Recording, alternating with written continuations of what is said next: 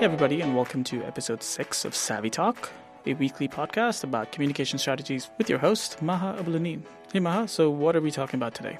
So, today we're going to talk about the art of storytelling and how to tell impactful stories in this course sort of age of speed and noise. So, why is this important? So, do you like to hear a good story? Of course. How about telling stories? Sometimes. So, stories are a really great way to spread ideas. So, good stories can propel people to change. And we think about communications and businesses or personal brands, and to be effective, they should tell really good stories. Yeah, and I think, you know, if you look at those campaigns that really resonate with us, or those ones that did really, really well, were the ones that told this amazing story uh, that connected with us, right? What we're trying to get at is stories really make it easier for people to understand, and therefore they're the best way to convey your ideas. So, what makes a good story for a brand, Maha? Stories that speak to emotions have a higher ROI than stories that don't. So, first is you want to tell a story that paints a picture for the audience.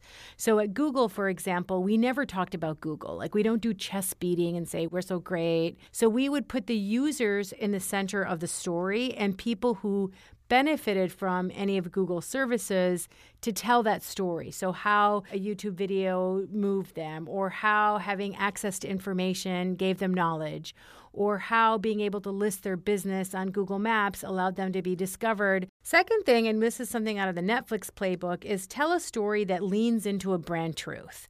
So, what do we mean by a brand truth? It's like something that puts the consumer in the center of that story, like something that you and I both go through. So, for example, for Netflix, we always have this brand truth of like we get together with a bunch of friends and we can't decide what do we watch, and then you spend an hour trying to figure it out. In the end, you don't watch anything because you couldn't all agree on what to watch. So, that's a brand truth where everyone does that. Tapping into something that people already do people already experience where they can say, oh my God, I've been there, I've done that.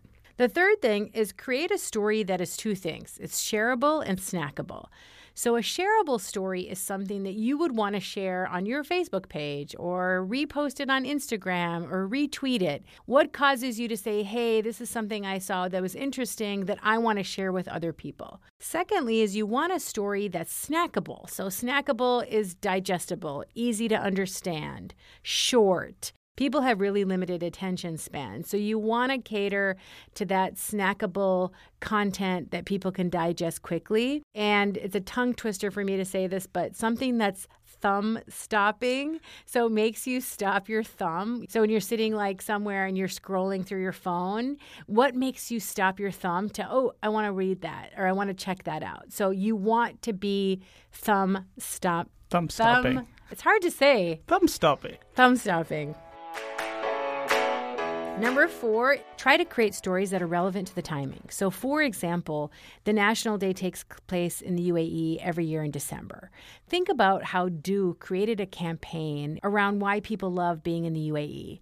They brought a personal message, it was a lot of nostalgia, people started sharing old stories. They just highlighted like the 40 years of the UAE and the kind of connect people that grew up here have people became part of the story because the timing was so good. If they try to execute that type of outreach at a different time, the story wouldn't have had the same impact. So, the second aspect of storytelling is who can tell a great story. Best storytellers are not paid people. So, you could have the company spokesperson, you could have the CEO, you could have your customers be your storytellers. But one of the biggest trends happening right now is the employees are becoming really empowering storytellers. So, research just came out in a study that says content that's shared by employees gets eight times more engagement than something that's shared on a company's channel because they work there. They have a level of credibility, they have a level of authenticity.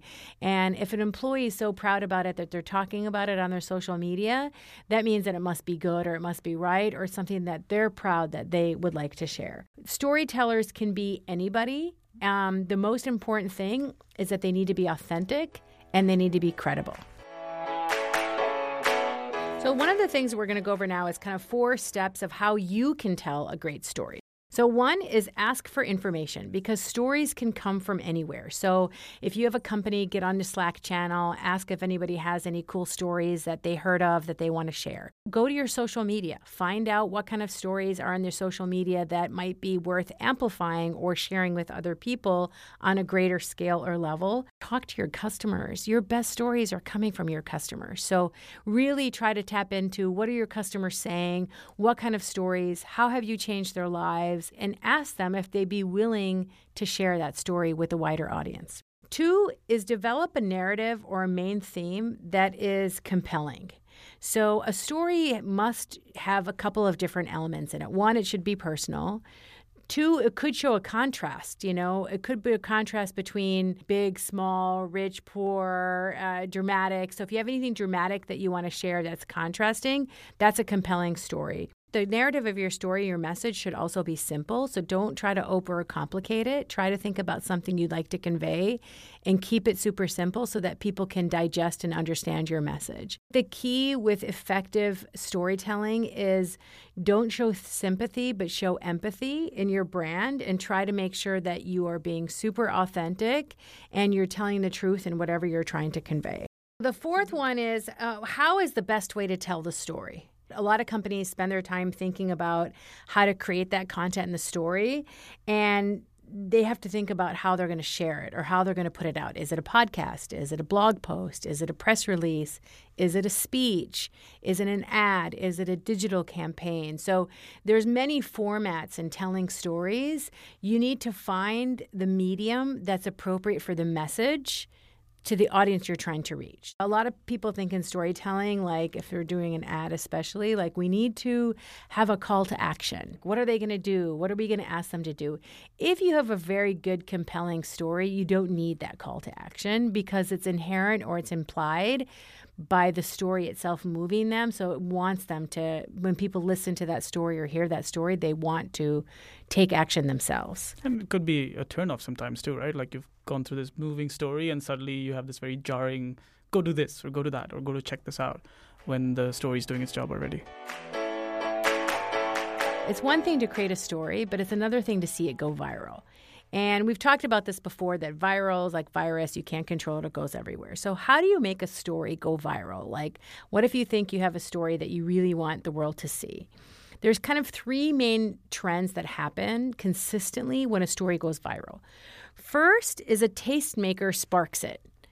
So when you think about, can't believe I'm going to say this, but like Kiki, do you love me? that Drake song and the yeah. dance, like it went viral because there was one guy, he made a video about it and just went viral, right? Second is communities spread stories. So if it's a good story, people want to hear about it. And I'll tell a friend and you'll tell a friend. And I'm not talking about a viral video on social media. I'm talking about a real story about a company and a brand that really moved people to do something. Yeah, so like the the du one was like that where ev- literally everybody in the UAE who had even a remote connect even if they've been around for a couple of years, like my feed was full of people just sharing that story and sending it over messages and stuff like that because it had such a beautiful connect. Yeah, and that kind of leads to the third piece which is the the uh, there's a connection and there's shared anticipation. So like you've created a connection with people and there's shared anticipation like what's going to happen next? Like what's going to what's a company going to do next? How are things going to evolve? Nike is a great example with the Colin Kaepernick campaign. Like obviously he had made a statement, but then the company decided to use that to stand up for something. There was a connection. What do you stand up for? They do this a lot, like the She Runs campaign. They have shared anticipation and they put the consumer in the heart of the story and then it creates a community and then the community takes that story viral. I think impactful storytelling also like besides wanting you to feel something or to think something, you also want it to make you act. So bring energy to the message and what you're trying to do. Like now it's not enough where we want a brand or a company that's selling me stuff. They got to be doing something good behind it. So you think of like Warby Parker, you buy a pair of glasses, they donate a pair. Tom's, you may you buy a pair of shoe, you donate a pair. So when you think about the stories, when I think of Tom's, I think of those kids in Argentina that I'm helping. So, really think about the brand purpose in your storytelling and try to find a way to tell that story, not just about great how great shoes they are, but how it's having an impact on the lives of people. So, what are some examples maybe of good storytelling, or good campaigns that have really worked for brands. So I think one that I really love is this campaign that was done in Egypt with Nescafe. And you know, to get through college, you got to drink a lot of coffee. and so instead of saying how students should drink coffee to stay awake for their exams or to push through the finals uh, on the last home stretch, they really asked the students to talk about what the role coffee has in their lives and how does it play in university life and really personalize the approach and the students and it won a lot of awards, and it's it's great storytelling because it's personable, it's credible. Um, they have emotional stories. These are students that you want to root for and you want them to win and you want them to succeed in what they're doing. And coffee may be one of the conduits powering them through it. But it's a really good example of storytelling. I encourage you guys to check it out. We'll put a link in the episode notes. All right, so that's all we have for you on this storytelling episode of Savvy Talk. If you haven't already, you can subscribe to the show in Apple Podcasts, Google Podcasts, or wherever you like to listen. We're also in streaming apps like Spotify, Deezer, and Anghami, and you can also launch us as a flash briefing skill on Alexa. For more information, feel free to visit digitalandsavvy.com slash savvytalk, and we'll see you next week.